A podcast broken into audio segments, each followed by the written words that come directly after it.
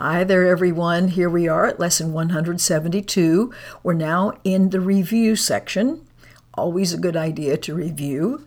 And of course, the most important idea we can ever wrap our heads around, which is God is only love. There's nothing fearful, there's nothing vengeful. God is only the presence of love.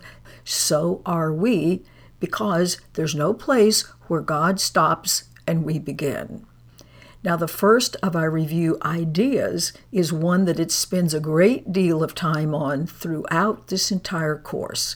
In my defenselessness, my safety lies.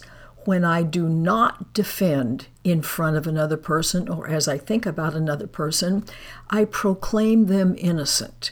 If I defend myself, my very powerful, non spoken, non verbal message is you are guilty, you are dangerous, you're the problem.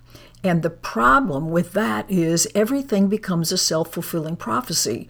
When you defend yourself against anything, you declare that it's trying to get you, and it will bring out absolutely the worst.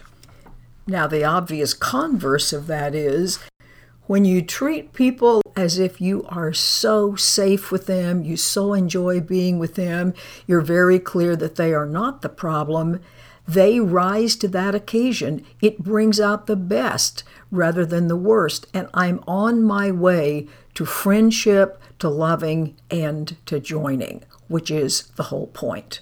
The second idea I am among the ministers of God. That does not mean that I run around lecturing to everybody, but what it does mean is that I want to live this defenselessness. I want to live this friendliness. I want to live this proclamation. Nobody's guilty. We've done terrible things often, or we've spoken in ways that have been much less than loving, but none of that has touched the truth of us. The presence of us is not the same as our words and behaviors. So our presence is still pristine and beautiful and good.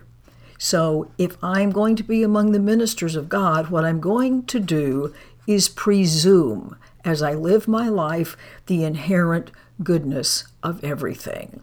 And then, of course, close with the central idea God is only love, and so am I, inevitably. Have a great practice. We'll sure be back together tomorrow. Bye.